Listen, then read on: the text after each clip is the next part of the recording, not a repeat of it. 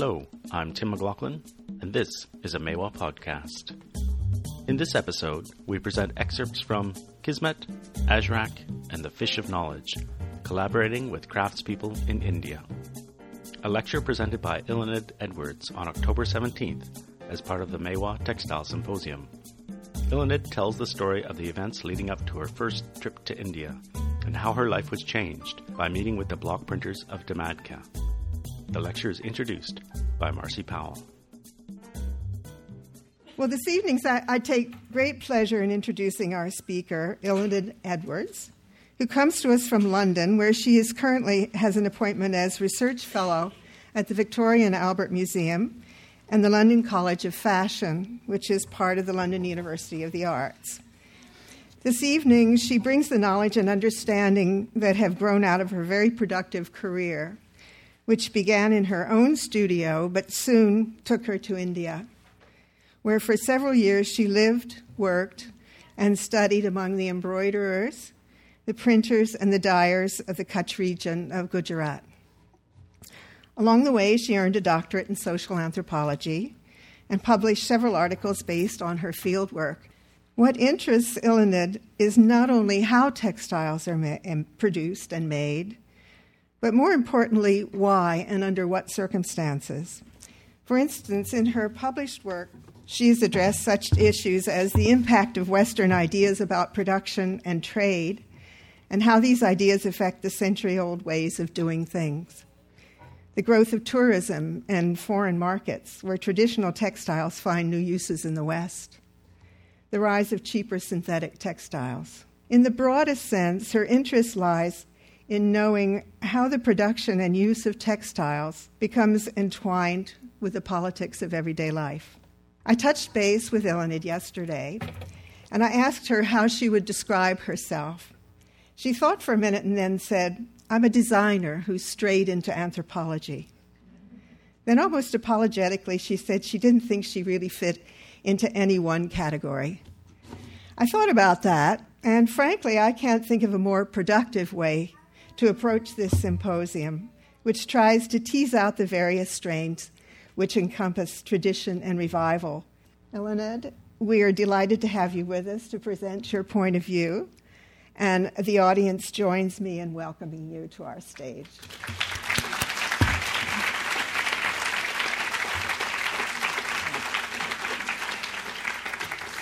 Okay, thank you very much, Marcy. That was a fantastic introduction, and now I've got to live up to it. Okay, all right. Um, I just wanted to sort of start off by talking about what happened when Charlotte approached me um, now about a year ago to, to come to this symposium. Uh, we met at the um, UNESCO Conference on Natural Dyes at Hyderabad, um, and she asked me if I'd talk about the research I'd been doing with craftspeople, nomads, and others in India at, at this symposium. Um, and I, you know, I, I was very keen, and I said yes, I'll certainly do that. As the conversation developed, initially in person and then by email, uh, it became apparent what what she wanted from me was not what I'd grown accustomed to delivering um, at other mostly academic conferences. The difference was that she expected me to be there in the narrative um, and really wanted to get to the root of, of what had led me to do the research that I do and, and how I interact with people in the field. Um, although practice is constantly evolving, um, and by that I mean academic practice, which is, I suppose, the category I sit in. One of the conventions of academic writing, which is what I do most of the time, uh, is for the researcher to absent herself or himself from the text. So the use of the first person is limited and any statement you make has to be substantiated by reference to you know, the established literature, mostly written by my colleague at the V&A, Rosemary Crill, who's here next week. For the past 16 years, I've been working with makers in India. Some are professional craftspeople, others originally made goods for private use, but due to circumstances such as drought, earthquake, or a lack of economic opportunity, have turned their hands uh, to making goods for sale. Um, just to return to my former incarnation um, as a designer, in 1991, I was commissioned by the Church of England to produce ecclesiastical textiles uh, for a church in London. The proceeds from this project um, were sufficient to sustain me for six months in my studio. Um, I, I, wouldn't have to take another commission or do any teaching. Um, and, and would just allow me to focus on developing new work. Um, you know, and you've always got sort of too many ideas to develop at any one time. Or the other option was they would fund a trip to India and Southeast Asia, um, which at that point was not, not a part of the world I'd visited. And both options were equally appealing. I, I really couldn't decide which I preferred. I don't know if this is a good recommendation for an academic, but I'd been reading Luke Rhinehart's um, Dice Man earlier in the year, and I was really taken by the idea of using chance, you know, rolling dice or flicking a coin to make decisions so that you you, in, uh, if you're familiar with the book, identify a number. It's, so it's not totally down to chance, but you identify a number of options and give them a score on the dice. Under the influence of literature, um, I emphasise literature. I, I, tossed a coin to make the decision uh, because it did come to a crunch. I'd been asked to do another project by a, a gallery, and I thought, mm, you know, I've got to let them know by July or whenever. Um, so, anyway, flicking coin, Kismet determined that I would go to India, and that's the start of uh, all this backwards and forwards to India, all this research work. I, I, would like to add that I travelled with the blessing of Fred the Vicar at St Anne's and the prayers of the congregation behind me. So I, I travelled with God. anyway, my first few weeks in India were suitably dramatic. Um, I crossed the border, I flew to Nepal to begin with, um, and I crossed the border from Nepal sitting on the top of a bus um, and reached that because I'd been sold a seat and then it was full, so I just, oh, right on the roof. Um, and I reached the holy city of Varanasi at four in the morning in the middle of a curfew riven by communal violence, which unfortunately is an aspect of Varanasi and a couple of other cities in India. The, the, city had just been completely shut down by the military and the police, and you just couldn't move. Um, so I thought, well, there's, you know, I can come back later when things have quietened down. I'm, I'm just going to keep moving. So I got on the next train and swiftly passed through Delhi and went on to Pushkar because some people I'd met on the bus coming down from uh, Nepal, they they told me about the Pushkar camel fair, and it was three days off, I think. So I arrived in time. Uh, I arrived in Pushkar in time for um, the camel fair, which takes place at Kartik Purnima, which is approximately, I think it's October, November. It's on the lunar um, cycle, so it's um, it, it, shifts um, each year. Um, and the town fills up with pilgrims, sadhus, and famously camels.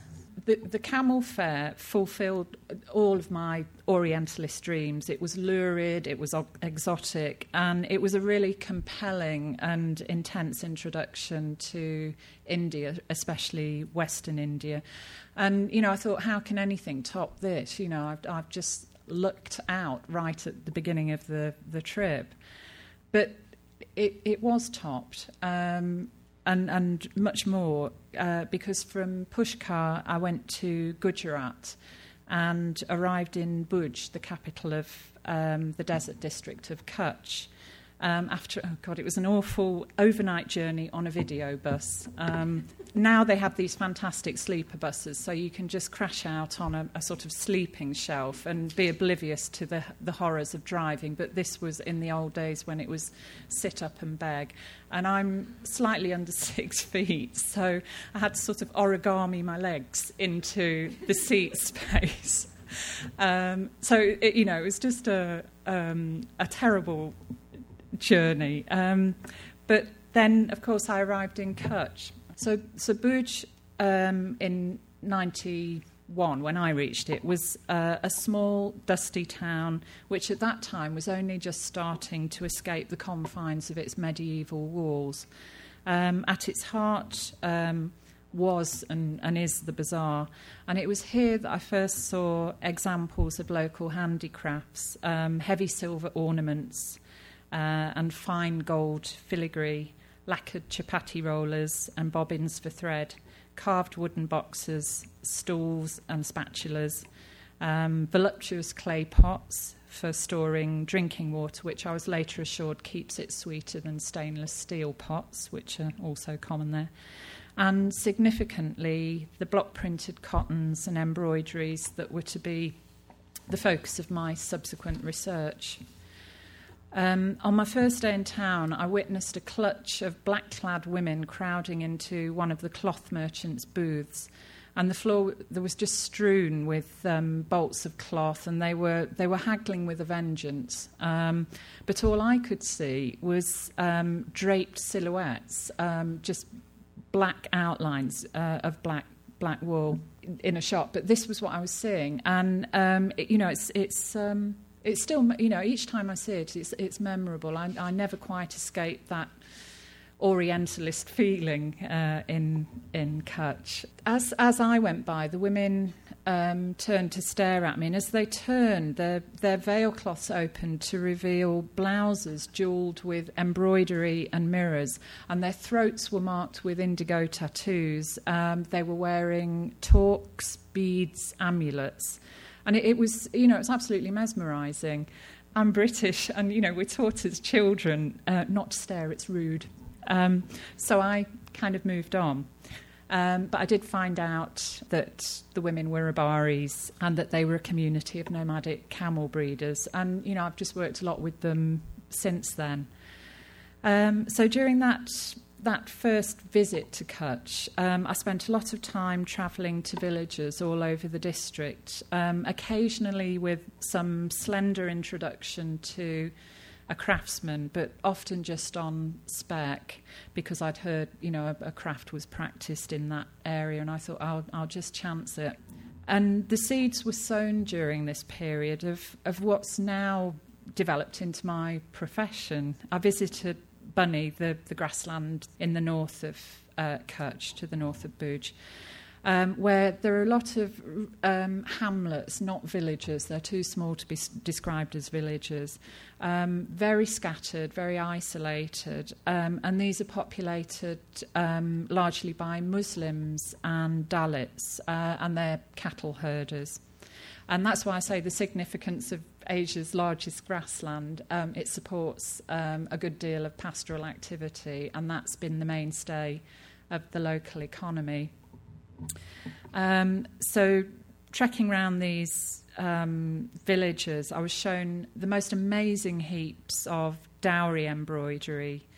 Um, by women whose daily dress was, you know, it's like a masterclass in surface decoration. Um, and that was, you know, they were looking after children and dealing with cattle and you know that was their daily wear. It was all a bit much. You know when i, I looked i had a quick look back at my diaries from that time um, this summer when i was starting to put together this presentation. And you know it was like i was on speed or something and i was taking nothing. You know i was just i was high on textiles.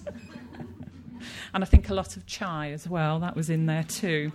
Yeah uh, by by chance, um, I met um, a man called Vankakana Rabari. I met him in Bhuj. Um, he was taking tea with somebody I'd been introduced with.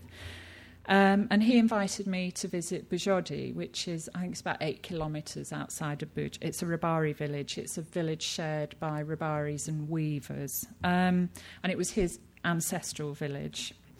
They introduced me to the aesthetics of Rabari embroidery, and they've continued to mentor me in that respect. Um, they've they helped me with some collecting for the V&A earlier this year. So, um, you know, they they're long-standing teachers for me.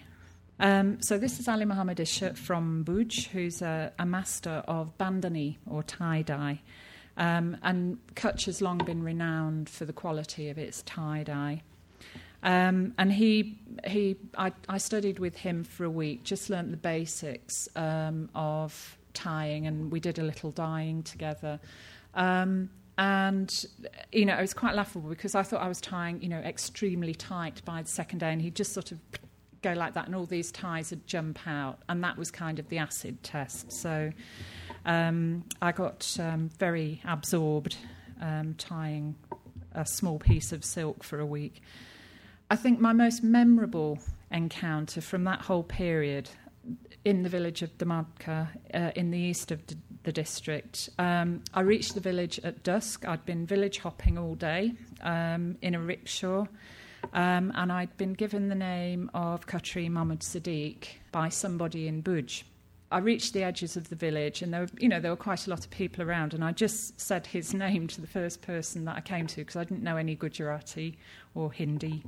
Um, and then I was swiftly taken to a small house in the village and introduced to Mohammed Bhai. And in English, he inquired um, where I came from, um, would I like some tea, and did I want to stay for dinner.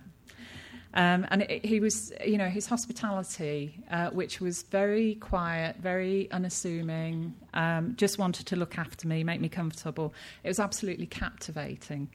Um, he then took me to his workshop, which adjoined the house. I was introduced to block printing. Um, deep bearded men in Nehru caps were working lengths of cotton with amazing speed and very precise registration. It was absolutely, I, you know, I'd, I'd done screen printing at university, and you have the the sort of guides on the track at the side of the print tables, and the screen goes down this was all done by eye and amazingly quickly. One, I was talking to Noor Jahan uh, yesterday about the noise that you get in a printing workshop, um, and the, the printing blocks produce this very steady, very gentle timpani, which Noor Jahan said is like a heartbeat. Um, and you know it's a great it's a great description of it. But in in the workshop at Dhamadka, um, it was overlaid by a chorus of very quarrelsome sparrows. Um, so you've got this, uh, you know, it's just left me with this indelible um, oral memory of, of this first, you know, this first encounter. Um, and it was, it was in this most harmonious of settings that Mohammed Bhai introduced me to Ajrak, uh, which I think is one of the most beautiful cloths I've ever seen. I still think that. And I just want to introduce the third brother from Dhamadka. You've got Razak and Ishmael here today, number one and number two brother. This is number three brother. This is Jabba. Um, so introduce you to the rest of the family. In, in the years since that first visit in 91, um, various grants um, enabled me to return to India and Bhuj became my home base for several years in the 1990s. Um, and I did, you know, very focused research on the textiles and dress of the district's herders and farmers, and worked with the Rabari community, um, whose material culture later became the focus of my PhD. This was a, a Rabari Dang, that's a migrating group that I joined. Um, in East Kutch. I was with them for about three days. From 1991 onwards, um, I was going back to Dhamadka because the Khatris produce um, the textiles that are the mainstay of local dress codes. Um, but it wasn't until the turn of the century, um, 2000, that um, Ajrak became the particular focus of my work. Um, and in late 2000, I was awarded funding by the Society for South Asian Studies to um, document the production of Ajrak in collaboration with Mohammed Sadiq's family. Um, sadly, Mohammed Bhai died in, I think it was 1998. Um, but I'd worked with his sons by then, so um, we'd, we'd collaborated uh, on a number of exhibitions, and between us, we devised a programme of research that we carried out between December 2000 and January 2001. Um, and although um, I've worked with all three brothers, with Razak, Ishmael, and Jabir. Um, and they're the ninth generation of the family to produce block prints at Dhamadka. Um, it was Ishmael who emerged as a scholar um, and interested in research for its own sake. Um, and that was something that I bore in uh, mind for the future. Um, for me, that period of research um, at the turn of the century uh, was a very indulgent time. Um, during the day, I was busy recording the um, numerous stages of dyeing and printing required to produce um, a piece of Ajrak. Um, and I worked with Razak's sons, Ishmael's sons. so Abdul Rauf, one of Razak's boys, and Aurangzeb, who's named after the Mughal emperor, um, patiently printed for the camera and explained what they were doing. Ishmael discussed the changes to the family business, um, technical adaptations, and product innovations prompted by new customers, and also the demands of a globalizing market. I lived in the family home. Um, I took Kutchi lessons in the evening with Ishmael's daughter Hafsa, and I ate, breathed, and slept Ajrak. Um, it, it, was just such a memorably um, happy period of research, and it was. Sorry, I'm going to choke up.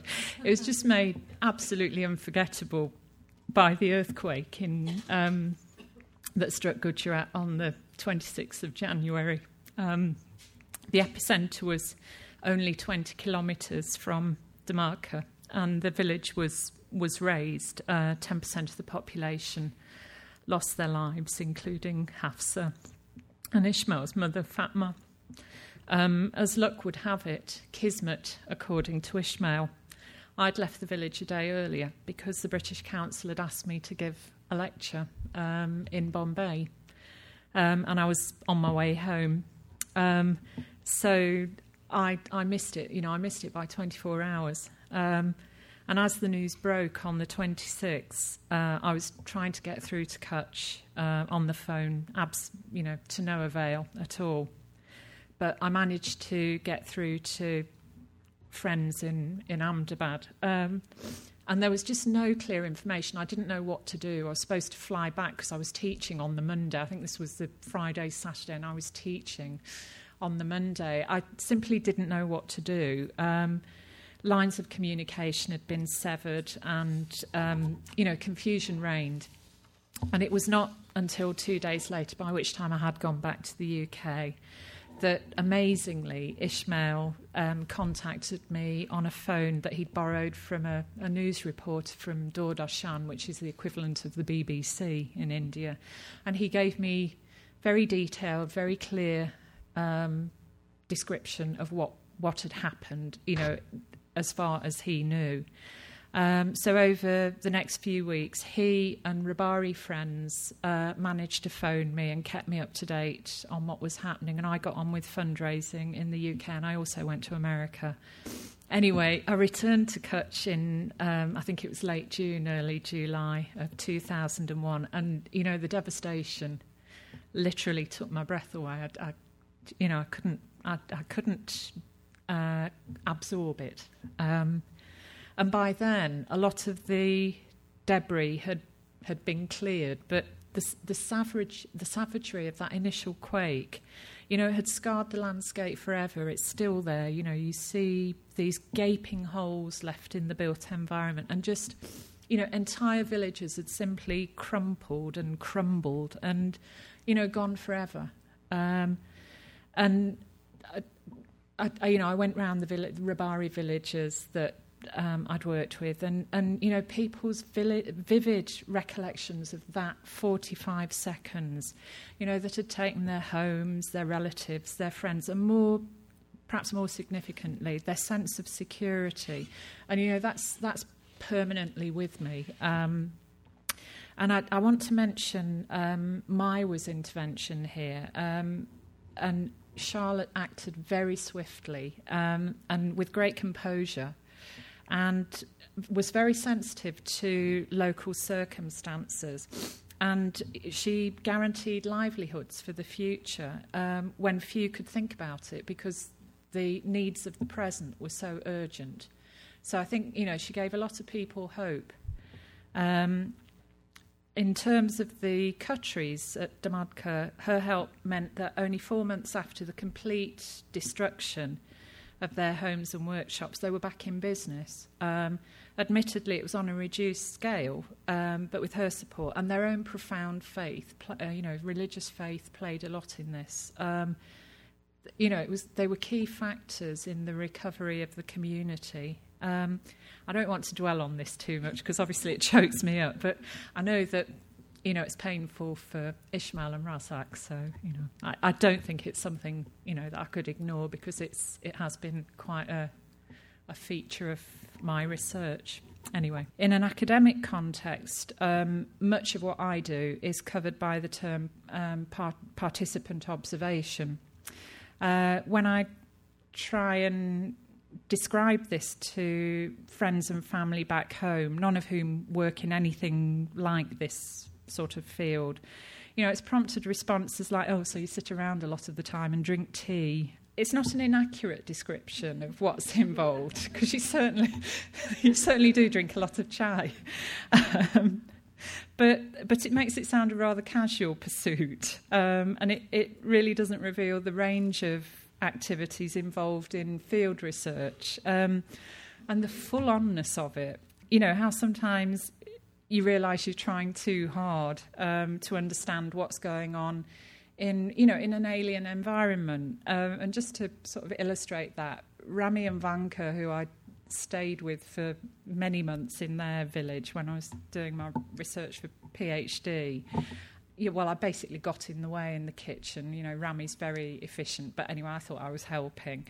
She had this, uh, I was looking at it, it was a black basalt dish with what I thought was a Shiva lingam in it. And the top of the Shiva lingam was, I thought, anointed with red kumkum, which is used in religious worship. So, uh, you know, I, I said to Rami, oh, you know, it's, you know, it's your shrine, it's a Shiva lingam. And she just looked at me, gone out, and she said, No, it's, it's my mortar and pestle for making chutney. So, so you know, you can try too hard to understand. anyway. Right, I'm getting to the, to the fish of knowledge bit now. You know, the quest for knowledge is at the heart of this. And um, to go back to my friend Ishmael here, it's, it's a a subject on which he is particularly philosophical. Um, so we were working together in the village uh, one day, looking at a piece of Ajrak, and and I, I, you know, I just said, I wonder how. You know, I wonder how Ajrak was invented. The the process is so complex. How did somebody put all that together in the first instance? And Ishmael had got an answer just like that, and he said, "Hikmat." Um, so I said, What's hikmat? And it's knowledge given by God, Allah. Ishmael is never content to use one word when there's an opportunity for a long and winding story. if you spend any time with him, you'll find this out. So he went on to elucidate and told me the tale of Luqman. Um, so this is a much abbreviated version of what he told me. So this is only going to take half an hour. Um, a king seeking hikmat was told to eat two special fish, after which Allah would bless him with the knowledge he sought.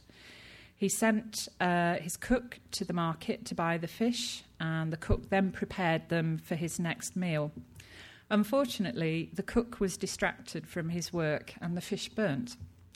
So, knowing the king would be angry um, if he served charred fish, the cook, the cook put the burnt fish aside and quickly fetched some more from the market, cooked them, and presented the dish to the king. The king solemnly ate the fish and waited for Hikmat to descend upon him. Nothing happened. He summoned the cook, who, quaking, revealed what he'd done.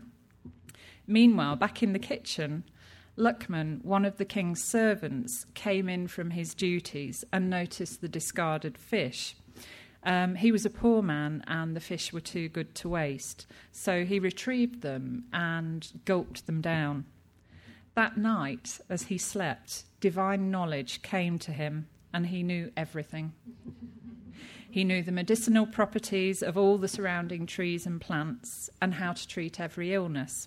And he put this knowledge to good use, and through it, he made his name as a healer, um, Luqman, Hakim, or Dr. Luqman. Um, and this story happened at the time of Musa, who the Jews know as Moses. And I think, in many respects, um, academic research is rather like the quest for Hikmat, and we all wish we could taste that fish. so I'm finishing there.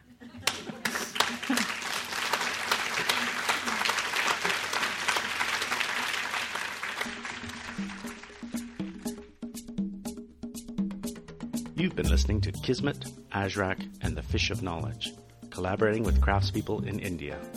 A lecture presented by Eiluned Edwards on October 17th as part of the Maiwa Textile Symposium. The lecture was introduced by Marcy Powell. This podcast was first posted in March of 2008. For more information on Maiwa podcasts, visit our website at www.maiwa.com.